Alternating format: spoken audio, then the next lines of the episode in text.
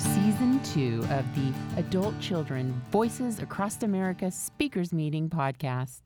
You can attend this meeting live on Thursdays at 6 p.m. Pacific Time using the Zoom ID 848 5208 0640, password 061120. For more information about adult children of alcoholics and dysfunctional families, visit adultchildren.org. The following speaker share from Ken was recorded on November 9th, 2023. Okay, well, hello, everybody. I'm Ken, and thank you for having me back here. Uh, it's a privilege to be invited. This is my fourth time, so I feel very, very privileged to be back here to share to everybody. And I'm I'm going to have a little bit of a different share tonight. I don't like to repeat myself, and I've been here already three times, so different sides of my story. Many of you have already heard, so I thought I would do something a little bit different tonight. Uh, as I said earlier, I'm not feeling 100%.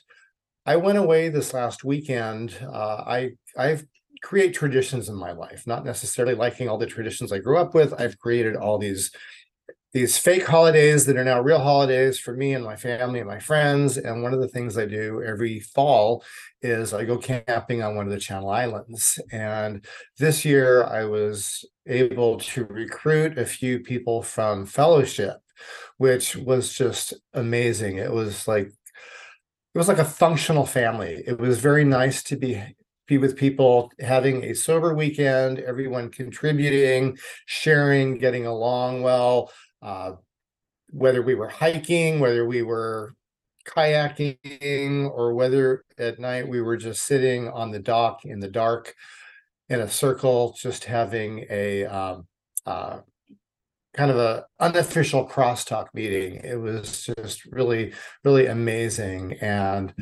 uh, was wonderful. But when I came home, there was some uh, personal tragedy in my family that has kind of thrown me for a little bit of a loop. And I've been kind of trying to to deal with a little bit of grief and a little bit of depression this week. And I know that I need to take care of myself and just roll with it, not not wallow in it, not not try to avoid it, but to just feel it and go through it. And that's where I am. And I was so looking forward to this and just my my energy level isn't where I want it to be tonight, but I'm going to do my best to to give you my share and discuss the things that that, that work for me that hopefully work for every that can work for everybody else. And uh, I want to talk a lot about literature tonight and importance of the ACA literature, and specifically not like all the ACA literature. ACA has a lot of literature, and kind of my understanding that you know AA hasn't changed too much. They've done some uh, some revisions of the big book over the years, but but they haven't really thrown a lot of new stuff into the program. And the same with NA and other programs. But ACA keeps reinventing the wheel. They've added the laundry list workbook, and then they added the loving parent guide uh, guidebook, which is amazing. A uh, little bit of an oxymoron there because ACA is supposed to be a 12 step program and not therapy. But the Loving Parent Guidebook is 100% therapy. Uh, I'm a therapist and I read it and I can see where all the different psychotherapies have been combined and rebranded to ACA terms. And it's it's wonderful but there's a lot of literature out there and what i want to talk about tonight specifically is to really narrow it down to the meat of the matter and what are the what are the pieces of literature that actually really push, push what are the, the pieces of literature that actually push us into action? Because remember, the solution says that it's a program of action coming from love. So I really do believe that, that we need to be into action. And there's some literature that really speaks to me that I believe is very beneficial for, for putting recovery into action. And even though I work in a substance abuse field, I totally push ACA on everybody because ACA really is at the core of most people's use.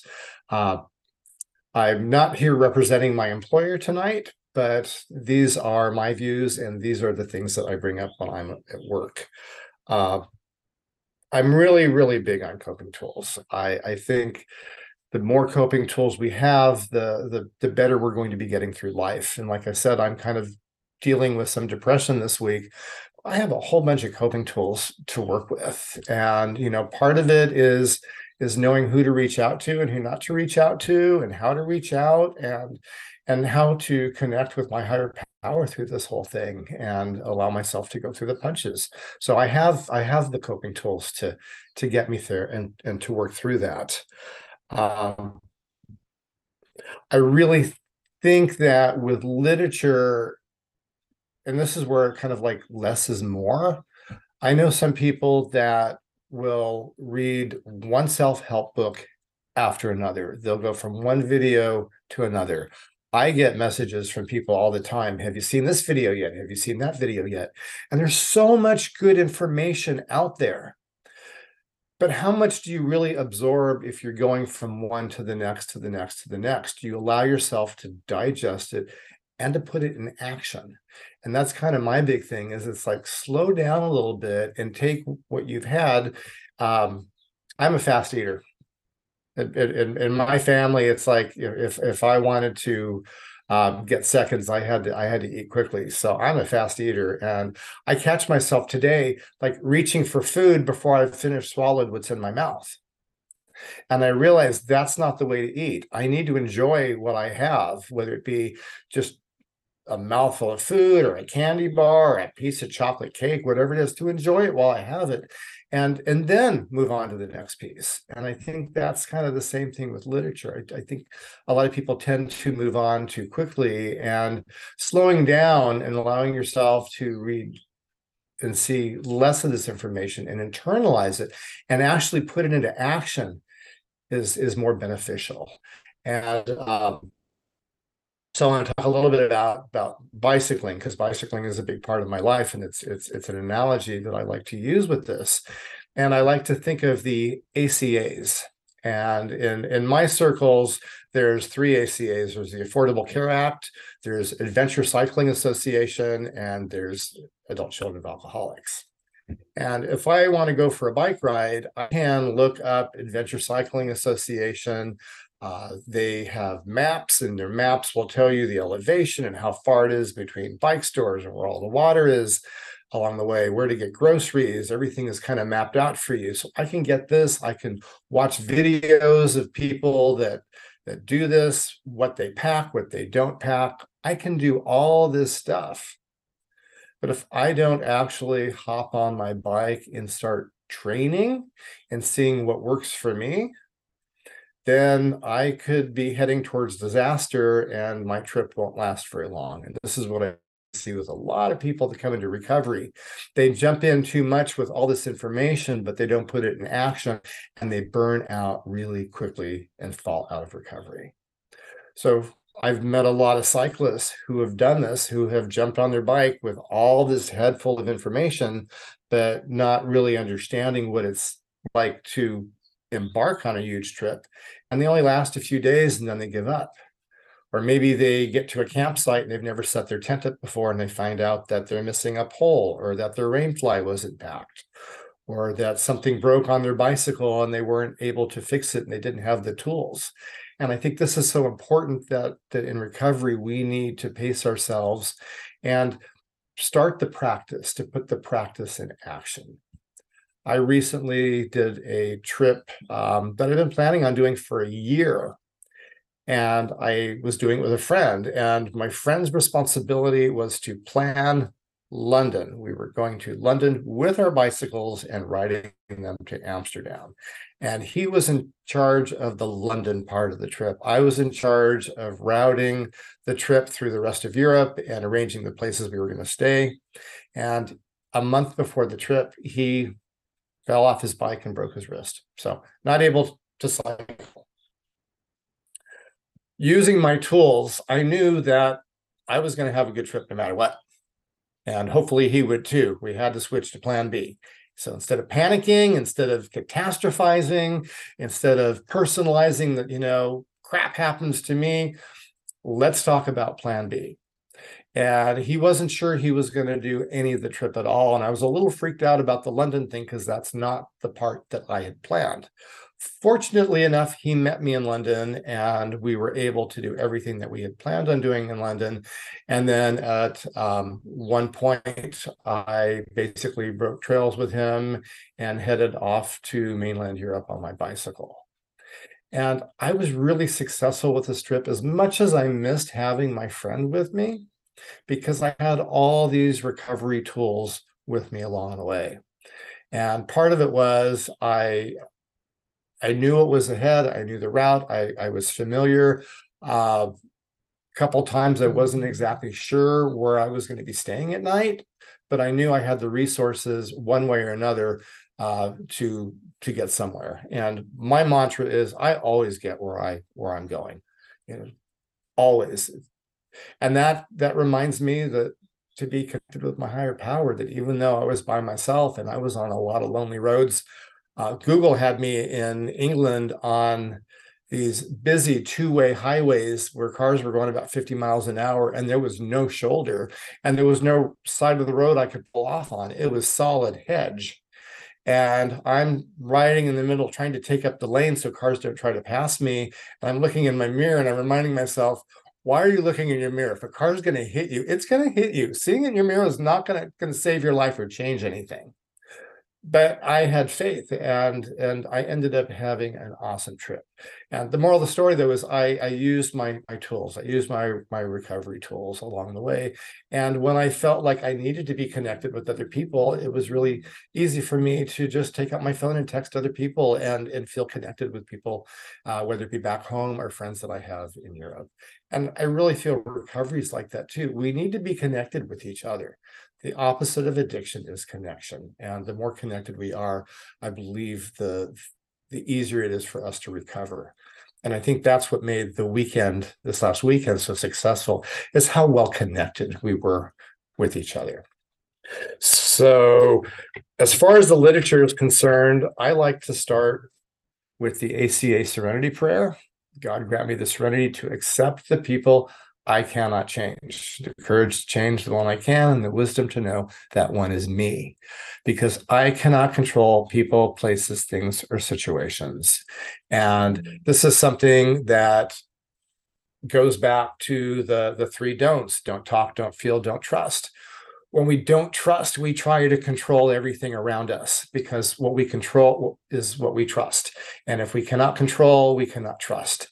And learning to let go of that which is an important part of the steps, which I'll talk about in a minute, to me is paramount. And I, have to remind myself that when I'm upset or upset with another person and I'm not getting the response from them I want, or they're not acting the way I want them to, to act, that I have to remind myself that they are who they are and I have to allow them to be who they are. The only person that I'm responsible for is myself.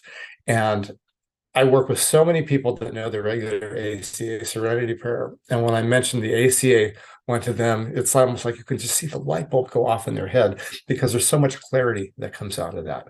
So that's one piece of literature that I really, really like. Uh, I think the laundry list is a really good identifier for whether or not you go to ACA, and it doesn't matter which version of the laundry list, the laundry list the the other laundry list, the workplace laundry list.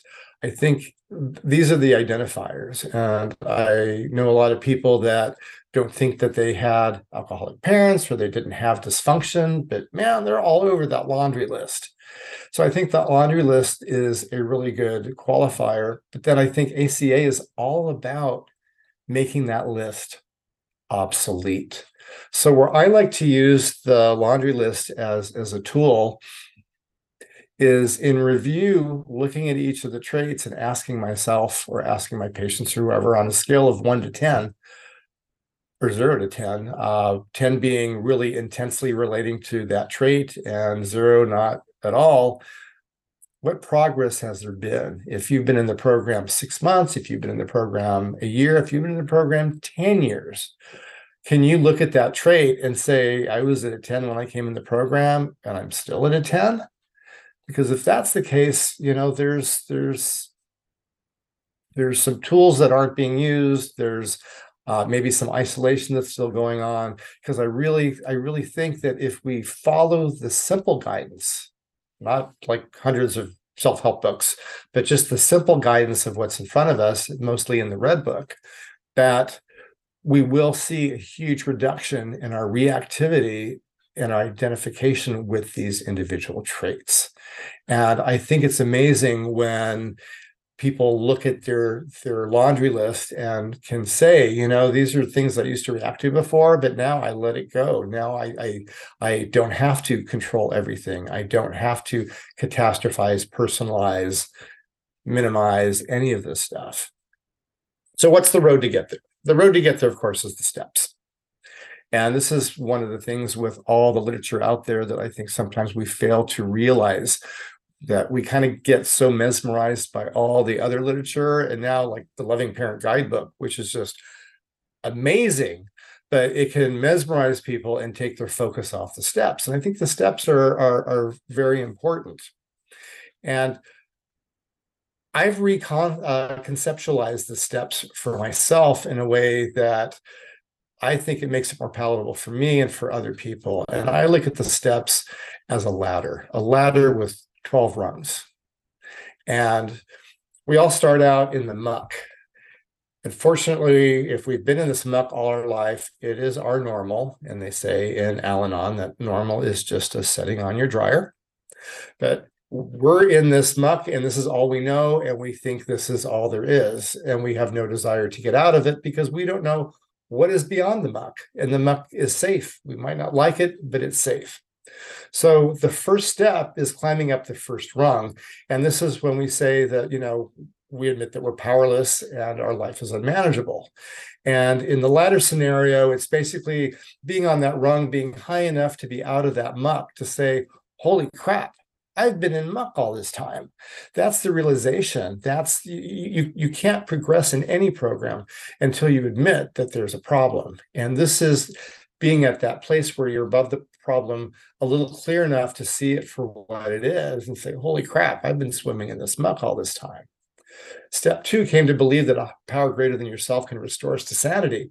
Well, either God gave you this ladder and God's watching over you as you're climbing up the ladder, or if you have difficulty believing in God, maybe God is the ladder. Maybe that ladder is the structure and the power greater than yourself that you're going to be able to use to climb out of the muck. And step three is when you make the decision that you're going to take the journey to go up the ladder. Step four is when you realize that you are carrying a backpack with you of muck. And this is all the family dysfunction, all the trauma, all the hurt, all the pain. And in step four, we give ourselves a break and we stop for a while and maybe a long while to pace ourselves. And what we do is we take an inventory of what that muck is that we're carrying with us. And in step five, we share that inventory. And sometimes there's a lot of pain and shame with what we've been carrying around a lot. But by sharing this with other people is a way to get rid of the pain and the shame. In step six and seven, we realize that we don't need to carry these character defects or survival traits around with us any longer. And this is where we are able to let go of those and drop them back into the muck to where they came from. So the farther up we climb this ladder, the lighter our load gets and the easier recovery gets after we dump all this shit back into the muck. Uh, step eight and nine is cleaning up our side of the street, and steps 10, 11, and 12 are getting to the top of that ladder. And at the top of that ladder is serenity. And in ACA, we call that emotional recovery. And my definition of emotional recovery is not getting butt hurt over stupid shit. So if you could say it in a nutshell, like I said, less is more. The whole goal of ACA is to get to a point where you don't get butt hurt over stupid shit. You live a life of peace and harmony with yourself and with everyone around you. And that simplified version of the steps, which I just, I, I usually spend more time to conceptualize, but that's in a basis the simplest form of, of how we recover and that's what i love about working the steps is that it gives you the time to get to know yourself to take that inventory and look at not only the muck and the crud that you've been carrying with you but some of the good stuff that you've had too that maybe you've forgotten the hidden gems in your life that were just so deeply buried in the muck that once you rub the muck off of it and you see all this amazing stuff, you realize that maybe there were some good times in your life. Maybe there were some really amazing things that happened that you lost sight of. We know with neuroscience that that good memories are stored in a different place than bad memories. Bad memories are stored in a very, very special place because if something horrific happened to us, we need to remember that as a way to get out of Dodge. If something triggers this memory again. This is the fight, flight, freeze mode, or some people now call it the fight, flight, freeze, fawn mode. And that's where memories are stored here in the midbrain. And a lot of times we forget about all this good stuff that's up here. It gets buried. So that's another positive thing about working the steps. If anybody here has any severe trauma to where you have that hypervigilance, whether through PTSD or, or CPTSD, I strongly recommend that in addition to working the program, that you also get some type of therapy uh, that does trauma reprocessing, uh, either like EMDR or psychodrama, because those are also tools that help you get through and digest uh, your your program a lot quicker. If if going through a program is digesting stuff and absorbing all the good stuff doing emdr psychodrama or trauma, trauma reprocessing is like taking the antacid that's going to allow you to do that. And i've never thought of that analogy before until tonight. Uh, i love the original bill of rights. It was not approved i don't think by wso there's a new version that is and I, think both both versions speak to different people differently. And what I like about the old ACA Bill of Rights is uh, that it speaks to the newcomer coming into the meeting. If if it's your first time in a meeting and you're insecure and you're not feeling very um, very good about being there, hearing you know you you will have uh, security. You will have, uh, you know, fun and happiness in your life. Hearing that is very welcoming. a lot of us grew up in families where all we heard all our life was me, me, me. We had parents that were very selfish and everything was about them. And hearing a lot of, well, I get to do this and I get to change my mind and I'm the parent.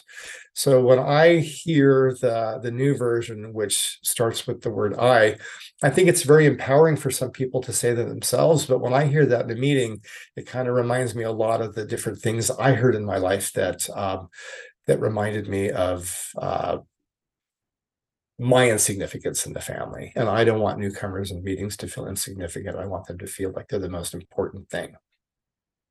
So I prefer the the old uh, ACA Bill of Rights. The ACA promises.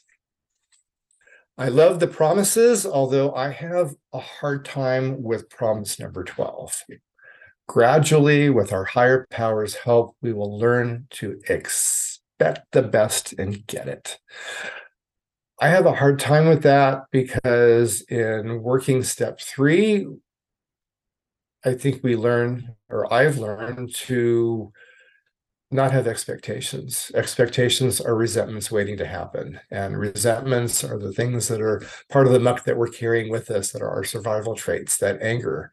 And I don't need to build any more resentments or anger in my life.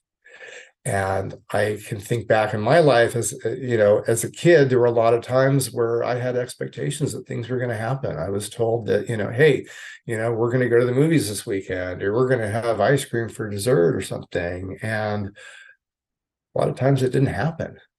So having expectations was a bad thing because it led to disappointment. And I think expecting the, you know, relying on God to expect the best and then assuming that I'm going to get it uh, in Europe came up to me a lot. It's like, you know, I'm expecting this amazing trip and my friend got hurt. So I had to realize like I can't I can't expect. I don't know what's going to happen. I don't know what way the wind's going to be blowing. I don't know if it's going to be raining. I don't know if there's going to be an earthquake here in California and I'm going to have to come back. I don't know what's going to happen.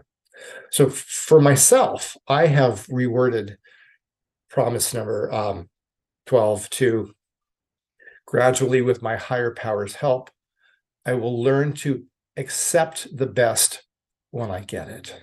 Because as a child, I was so used to not getting the best. And when I got it, I didn't feel like I deserved it. And I see this as a huge pattern with a lot of the people that I work with that when they get a compliment, they get uh, praise at work, they, they get a promotion, something good comes their way. They don't think they deserve it. They cannot accept that best when it comes to them. And I think for me, what works best with that literature, and I, I think this is the really good thing about literature, it doesn't have to be WSO approved to work for you. If if there's literature that you really like, but you need to tweak it in order to work for you, do it. Okay, because this is a this is a selfish program, and this is how we take care of ourselves by by doing what works. So for me, accepting the best when I get it, and I have to tell you, in the end, I had the most amazing trip in Europe. I was sad that my friend was not with me, and there were a lot of times I'd be somewhere and I'd be feeling like, damn, it's too bad that I I can't share this with him. But I had an amazing time. You know, it's going to go down the books as as as another awesome trip because I didn't have the expectations and everything that came ended up being wonderful. Maybe not perfect, maybe not the way that I wanted it to go. I had a couple days of rain. I had some headwinds, but you know what? I accepted everything as it came to me. And because of that, it was a great trip. And then the last bit of literature I want to uh, cover is the solution. I love reading the solution. Love reading the solution. I just think that there's just so much hope and positive growth in in the solution. Uh, but there's a lot of fluff in there too. So I've narrowed it down and I'm going to read to you what I call is is my solution. And this is my summarized version of the solution. So my solution. My solution is to become my own loving parent. I work a spiritual program based on action coming from love. The healing began when I risked moving out of isolation. I learned to keep the focus on myself in the here and now. I take responsibility for my own life and supply my own parenting with gentleness, humor, love, and respect. Simple. Uh, the solution is to become my own loving parent. Whenever I, I read the solution at work, we always stop right there. And I say, if you're going to stop somewhere, that's that's really all you need to know. That is the basis of it. Because when we start taking care of ourselves, life gets a lot better. And I know a lot of us have been taking care of ourselves and the world for forever and ever and ever our whole life. But are we really taking care of ourselves if we're taking care of everyone else? So sometimes we have to kind of redefine what it means to take care of ourselves. Uh, as a parent, there's there's two two things that we're responsible for as a parent. Number one, providing security and safety to our children. And the second thing is to provide loving, supportive guidance and direction. And if we don't have those, we end up in ACA. This is what we need to learn to do to ourselves. We need to learn to give ourselves that sense of security and safety, and we need to give ourselves that loving guidance. And, you know, a lot of it is actually out there around us. And we just have to open our eyes and ears to be able to absorb the, the, the, positive people, the positive things that are happening to us. And that's one way that we give it to ourselves is allowing ourselves to be there for that. Uh, I work a spiritual program based on action coming from love. Um, we have to learn to love ourselves and we have to learn to put things in action. Uh, the analogy about the bike riding, the people that look at the maps and watch all the videos, that is an action step, but they only take it that far and then there's no action.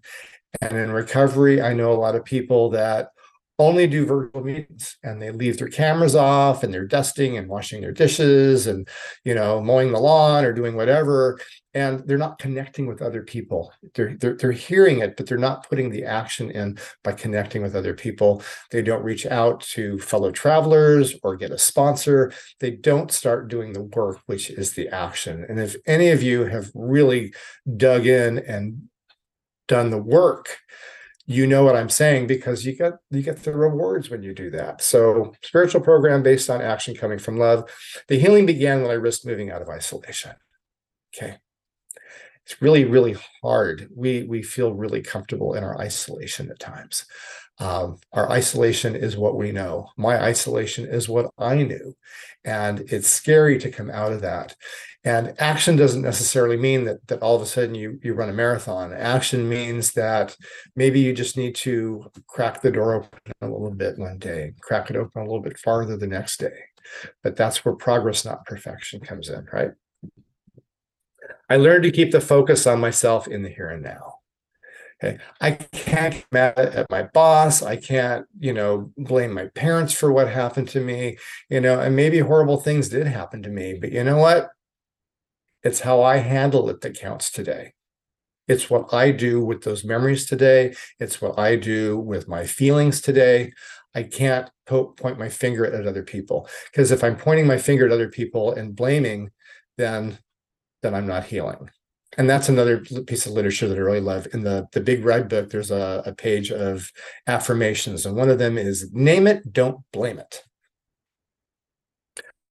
Uh, I learned to keep the focus. Okay, uh, I take responsibility for my own life, and I supply my own parenting with gentleness, humor, love, and respect. You know, we've all been too hard on ourselves for too long.